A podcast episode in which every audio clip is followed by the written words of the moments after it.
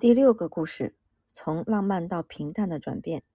我今年二十八岁，有一个女儿，是个浪漫不羁的妈妈。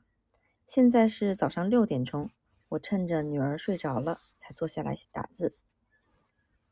几年前，我认为世上最棒的感觉，莫过于和我心上人共同喝点威士忌，然后整夜跳舞。现在我的乐趣就比较难以言喻。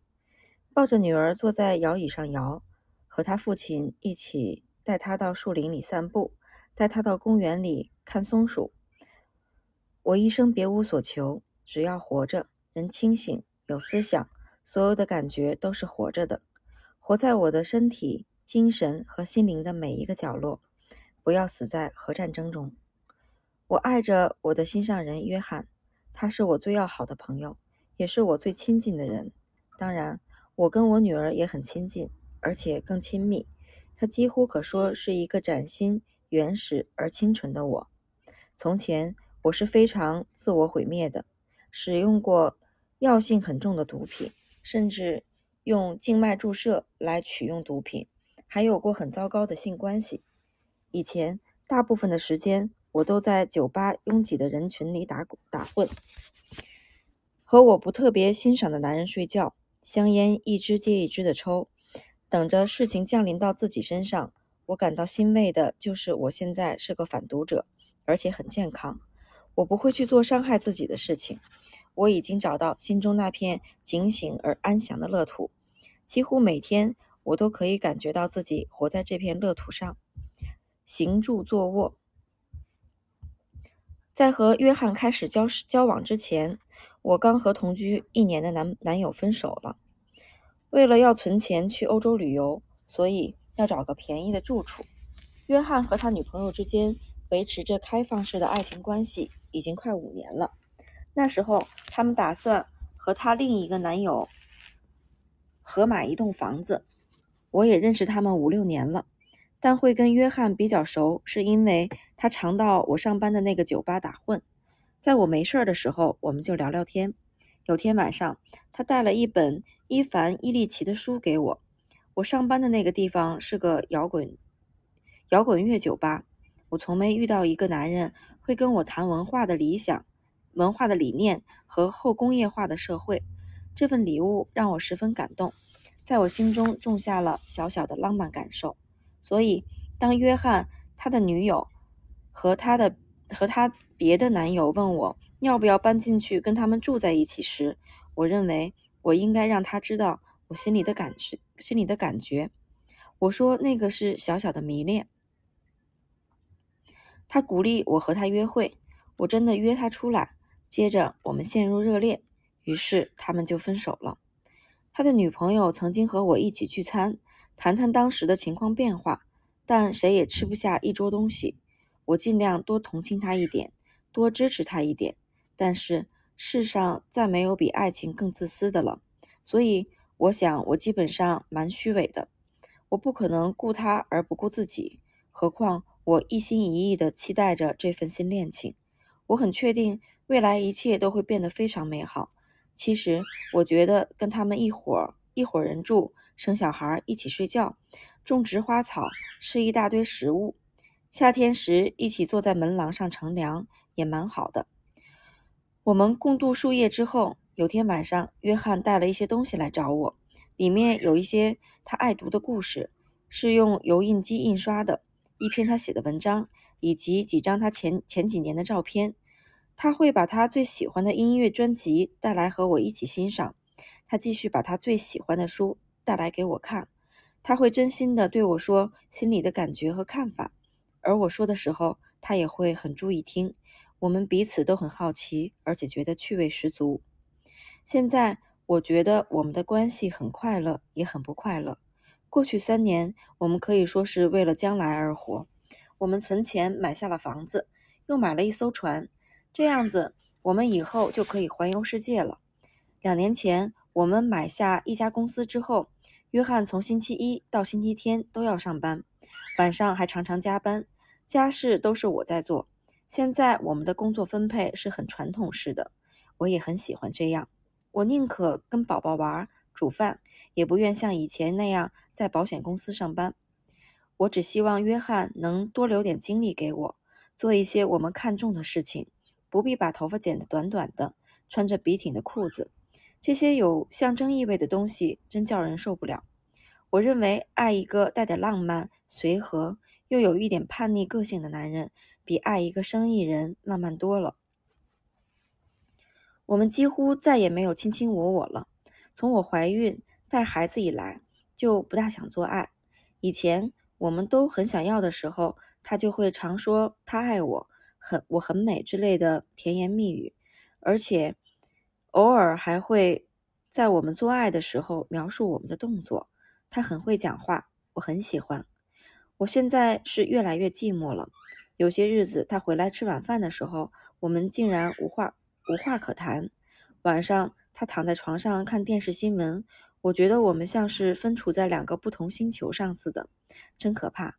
我们以前相处的细节，我都记得清清楚楚。他让我觉得好亲密，我可以感受到他整个人。有了他，我觉得活着真好。只要对方人好，我会喜欢和他融合在一起。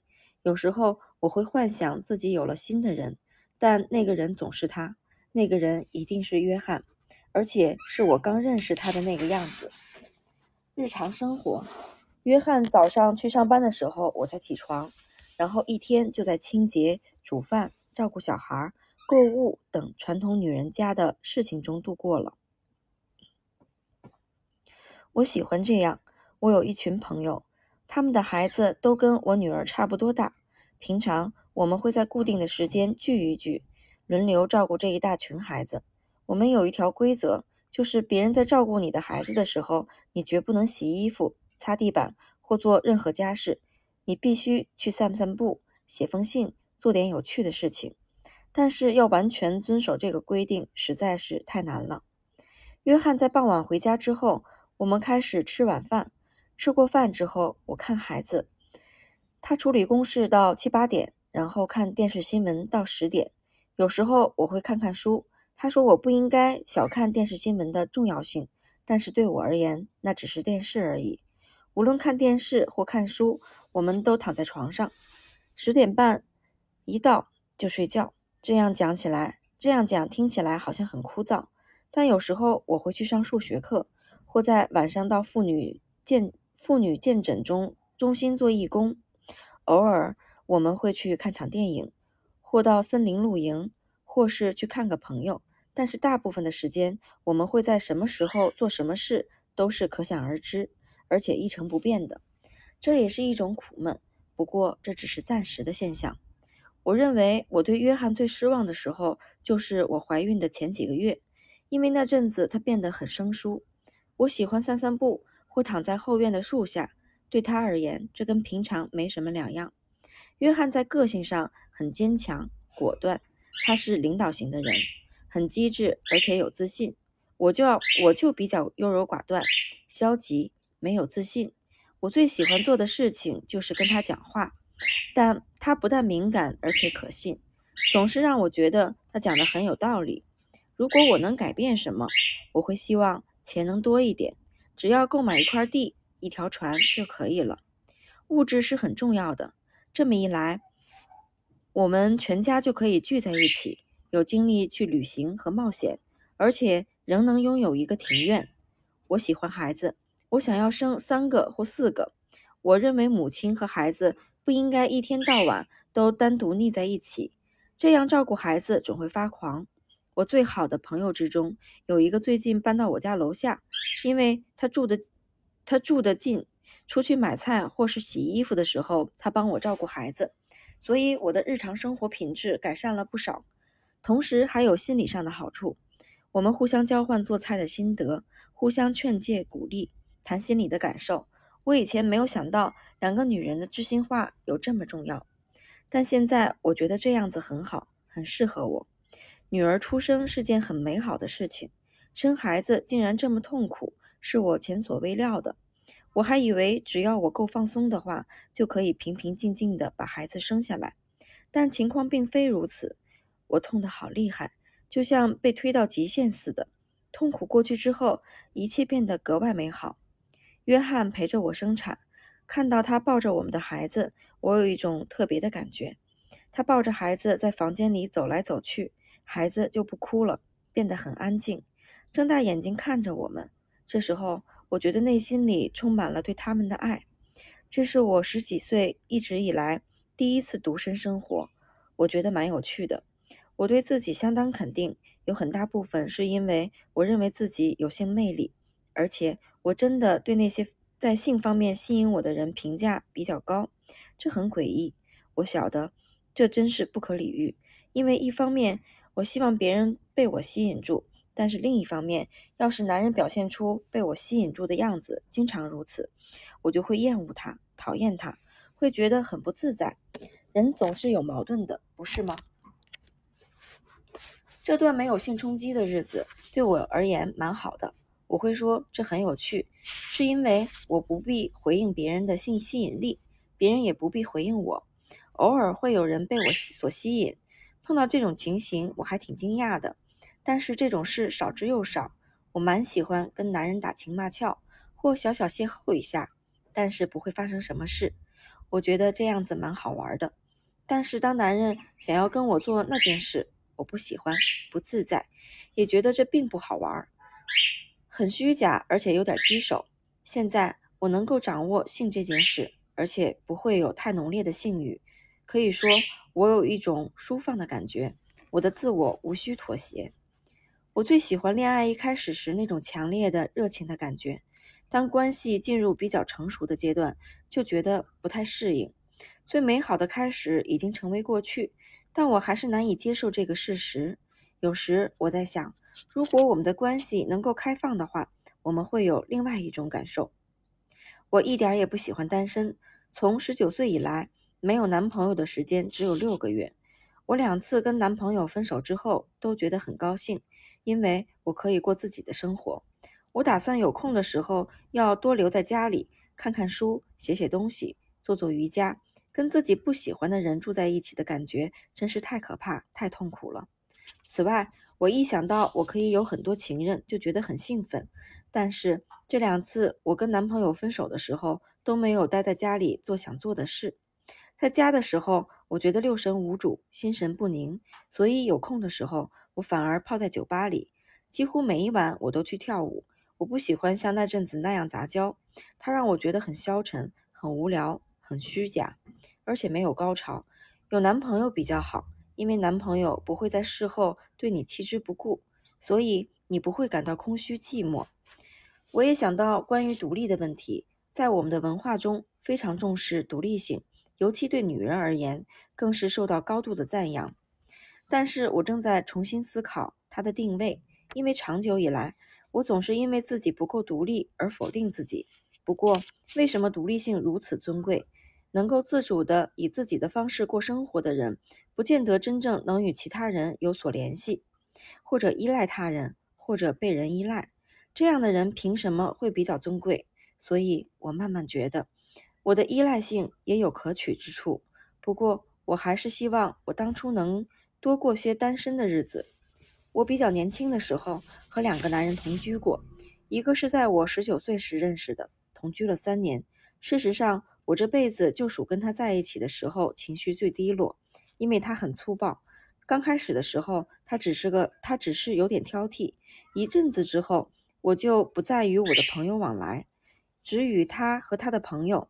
大多是自行车选手那一类的，我心中自我的概念越来越模糊，真的很糟糕，很可怜。所以你不难想象我在被他殴打之后是什么样子。我竟然变成那种可以被人殴打的女人。我是个女性主义者，不管怎么样，我都认为我是个女性主义者，所以我更加难以接受这个事实。事情过去之后，我才能够把它讲出来。在那段同居的日子里。我大多单独待在公寓里。后来我们搬进一个农村屋子里，和一群人住在一起。我变得很没有安全感，很怕把自己的想法说出去，所以我在别人面前说出说不出话来。我很怕到杂货店去买东西。怎么会发生这么可怕的事情？我记不得我读过什么，看我读过什么。看电影的时候，不知道电影在演什么。即使重读一本我以前看过的书，我也不会知道，我不知道我为什么会变成这样。他做的事情很过分，例如他会因为晚上睡觉的时候我把被子拉得太过来而揍我。如果我没有把制冰盒装满水，或是我在洗衣服的时候没有把所有的毛巾拿出来一起洗，他就会破口大骂。他会站在洗衣间的门口，握着那条毛巾，扯开嗓门吼道：“你这个笨婊子！”在旁的女人都会惊讶地把嘴巴张得大大的。我很小心，因为不时会发生这种粗暴的事情，所以有冲突的时候，我大多不发一语。这很不可理喻，但是这样这样的恨意却使我更加依赖他。我第一次提出跟他分手，大概是在我们最后决裂之前两年的事情了。那天晚上。我们坐在客厅，我提出分手之事。他听了之后，冲进房间里。我听到他在衣柜里搜来搜去，还有打开最上层抽屉的声音。他把一把装了子弹的枪放在那里。我以为他要拿枪来射我了。我还记得很清楚，我坐在沙发上，脑子里只转着一个念头：现在他要把我给杀了。我知道我没有时间可逃，所以坐着不动。最后我弄清楚，他只是在找打火机来点香烟。我们同居三年，却花了两年的时间来跟他谈分手的事，实在不值得。我心里一直在想，总会出现一个时机让他能够接受，让我们顺利的分手。当然，这种时机是不会出现的。最后，我终于离开了他。我以为我会觉得难过，而且会想念他，但是我没有。我第一次独自睡觉的时候，把脚伸得开开的，占满了整张床铺，然后把手背到头下面，笑了出来。太好了，我真高兴，终于把他给摆脱了。这是我一生中最美妙的时刻之一。我多少有点经济上依靠第二个和我同居的男人。我在酒吧兼职，但是钱大部分都是他赚的。我们的钱不够用，账单总是赤字，家里老是没电，因为被断电了，而且老是付不出房租。有的时候他得去跟别人借钱，我们才能买日用品和食物。我们一直都在欠债，但另一方面，我们花钱又不太节制。一有钱，我们就去吃中国菜，把所有的钱都吃得一分不剩，然后买点骨科碱。我记得有一次，我们花了一百美元买了一克骨科碱，却没钱买吸管来吸它。他是靠劳力赚钱的，自己做老板，但是生意不太成功。他大半的时间都在消磨在他的小办公室里，抽烟、喝啤酒。嗑药，我要照顾花园，晚上还要到酒吧兼职，所以我想，事实上我做的事情比他还多。但是不管是谁做的，都不该有什么区别，不该分是你做的还是我做的。有天晚上我们吵了起来，他就说我应该搬出去，应该住到别的地方去。但他又说，你还能去哪里？你什么都没有，没有一个像样的工作，也没有钱，光凭你自己根本就活不下去。这是我所能忍受的最底线了，而且是我们关系的转折点。有一阵子，我们讲好要维持所谓开放式的关系。他和别的女人上床好几次，但是当我要跟别人上床的时候，他就改变心意，说我们应该要专一。后来我跟他分手了。我想和上次一样，好好的和他分手，但这又是个错误。我一直在想，过一阵子之后，分手就会比较容易，他也会比较能够接受。而且我们还是可以做朋友。后来突然有一天，他对我拳打脚踢，所以我就走了，再也不要见到他。我心里很难过。我认为交到一个有暴力倾向的朋友，也许是运气不好，但是一连遇到两个都这样，实在太不可思议了。而且我也害怕自己会被暴力型的人所吸引，或者说不定是我引发了别人的暴力行为。二十二岁那年。我刚和这个有暴力倾向的男人分手，却在酒吧里受到了性攻击。我不知道应上哪里去，所以又回到他那里，最后竟然在那里过夜，这真是太奇怪了。我实在不是被别人强暴之后应该，那实在不是被别人强暴之后应该去的地方。他尽量装出很同情的样子，但是他就是不理解为什么当晚我不肯跟他做爱。最后我把他痛骂了一顿，好让他住嘴。才能一个人静一静。走出那栋房子的时候，我对我自己和我的身体都有了不同的感受。我知道我永远不要，不要再回到他身边，我再也不要和我不喜欢的男人上床，不要再被人强暴，不要再因为强迫、贿赂、威胁而和人做爱。从那时候开始，我就变了，我的性行为和性观念都有了彻底的改变。从此以后，我的性行为只属于我自己。也许我会这么不尊重自己，不尊重到让这些情况发生的地步，是因为我小时候曾遭遇过一件事。我在十岁的时候被一个邻居伯伯强暴了。从此以后，我没有再亲吻过或拥抱过我的父母亲，而且洋装洋装下总是穿着一条短裤，因为我觉得这样比较安全。那个侵犯我的男人不但是我父亲的朋友，而且我们全家都跟他很熟。他是个空军上校。我告诉妈妈之后，他有好一阵子都陪着我，但是他也未曾思考，说出一些对我伤害很大的话。他带我去洗澡，然后叫我不要跟任何人说起这件事。他说这是这会把他的事业给毁了。他把他小时候碰到的类似的经验说给我听，但是没有教我了解这种事情的背景，没有让我知道这不是我自己的错，或是给我一点安慰。这件事看来就像个奇异的插曲，我想不通他是什么意思，又不能开口问人。我觉得他很可怕，却不能跟别人提起。他在我心里越长越大，越来越有分量。如果当初妈妈妈妈换个方式处理这件事，就不会变得这样难以收拾。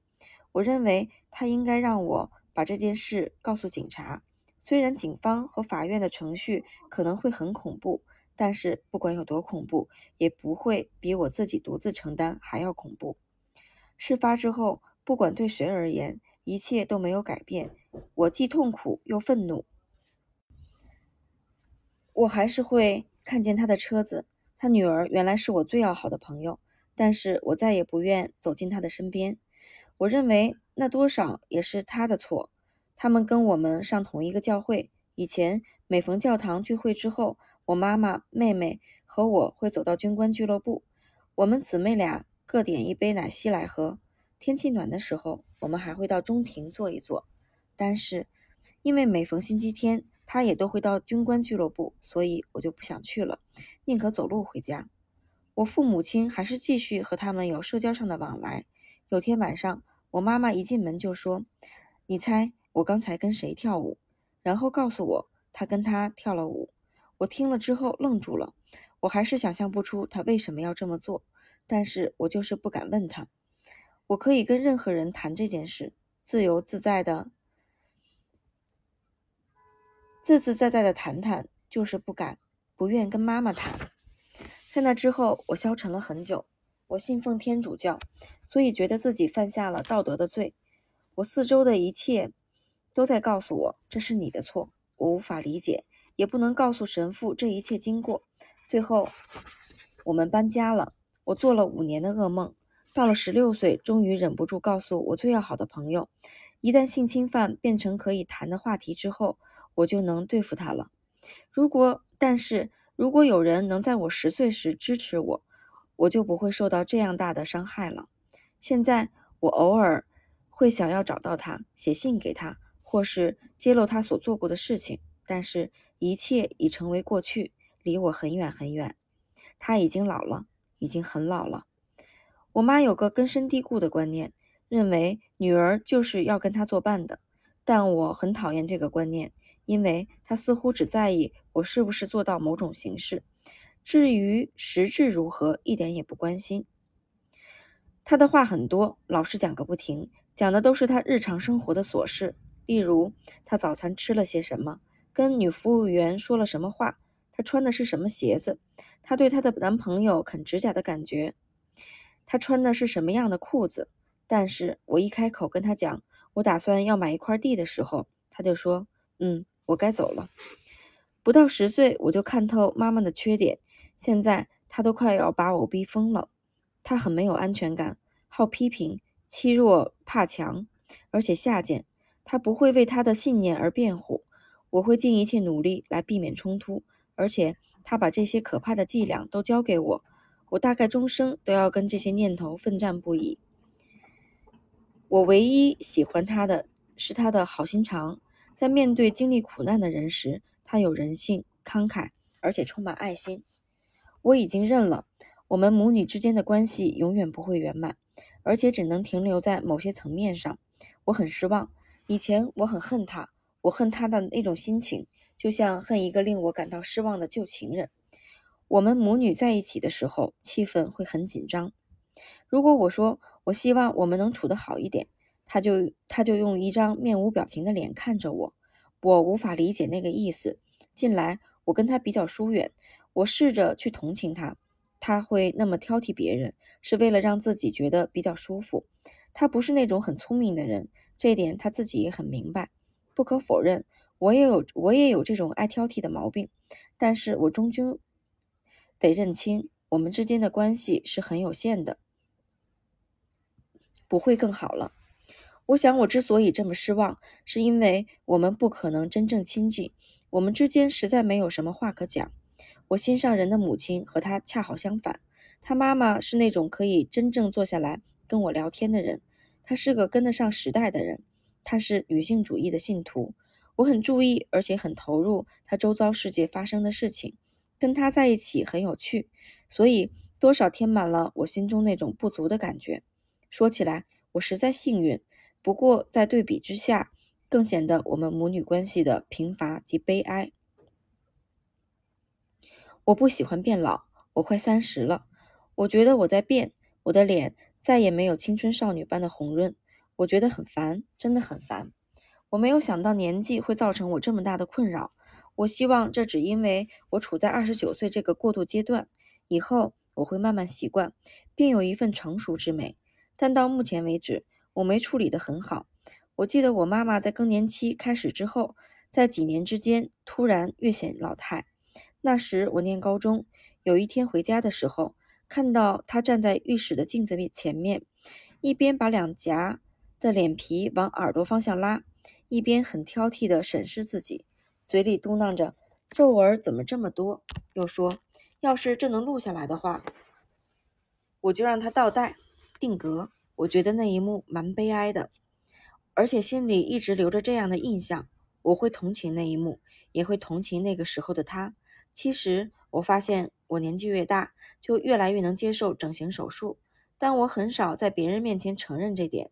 当然，我认为这个问题有部分原因是我们的社会中没有值得我们最敬仰、仿效的中老年典型的女性。我所能做的就是多注意我所仰慕的中老年女性，例如陶乐斯、拉辛，看看她们是怎么变老的。我最敬佩女人照顾她他人的能力，体谅别人的心肠，还有。女人会积极寻求建立人与人之间的联系。我自认为是女性主义者，不过我没有正式加入任何这类的团体。以前我参加过，但感觉上我好像一定得做什么事情、穿什么衣服或是说什么话，变得压力很大。后来我就不去了。对我而言，现在最重要的事情就是自由。女性主义让我有这样的觉醒，能够由此引出更多的想法和行动。现在我认为，女性主义、自由、社会改变等理念是慢慢演进而来的，而我个人综合的信念系统也是一直演变的。以前我坚持女人一定要出出外工作，因为女人能够借助工作和做重要的事情来肯定自己，这是很重要的。现在我倒很怀疑自己怎么会有这个念头，因为我做的工作没有一样有价值，也没有一样能够反映出我的理念。我做过酒保，也在保险公司干过。我做过许多不同大、许多不用大脑的工作，但是我还是抱着一种中产阶级，但我还是抱着一种中产阶级侍女的心态，认为工作应该是很重要的。对少数女人而言，这是很重要，但是对于我和大部分女人而言，不是。我们不会因为有工作而感到充实。另外，在我自己有小孩以前。就非常赞成托儿制度，而且认为女人应该过自己的生活，在产后仍应像产前一样工作。但是我现在非常赞同孩子应由家人家人带大，由家中的重要成员来看管，而不是受雇的人，因为他们对孩子有份爱和承诺，才来照顾孩子。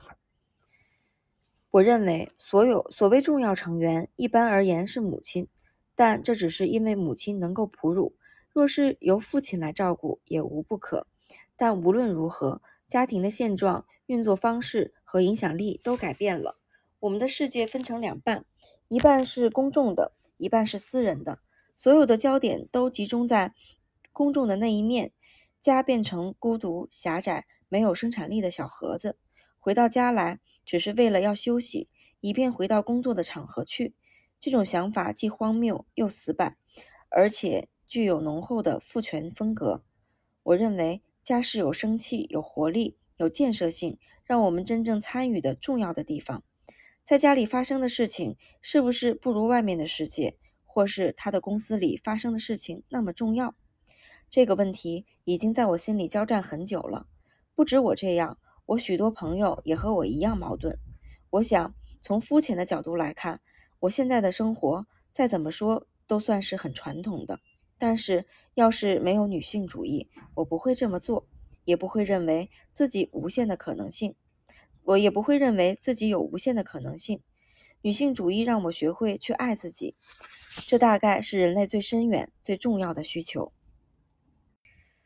啊，这个故事很长，读了有三十分钟。嗯，作者。在选这个故事，呃，让我们能够看到，呃，这位女性这个故事的主人公，嗯，从小到大的一点点的转变，生活中的经所有的经历，嗯，以及她对自己的成全，很佩服这样的女性，能够在嗯一些经历当中。重新找回自己，嗯，让我觉得这个女性真的是非常的勇敢。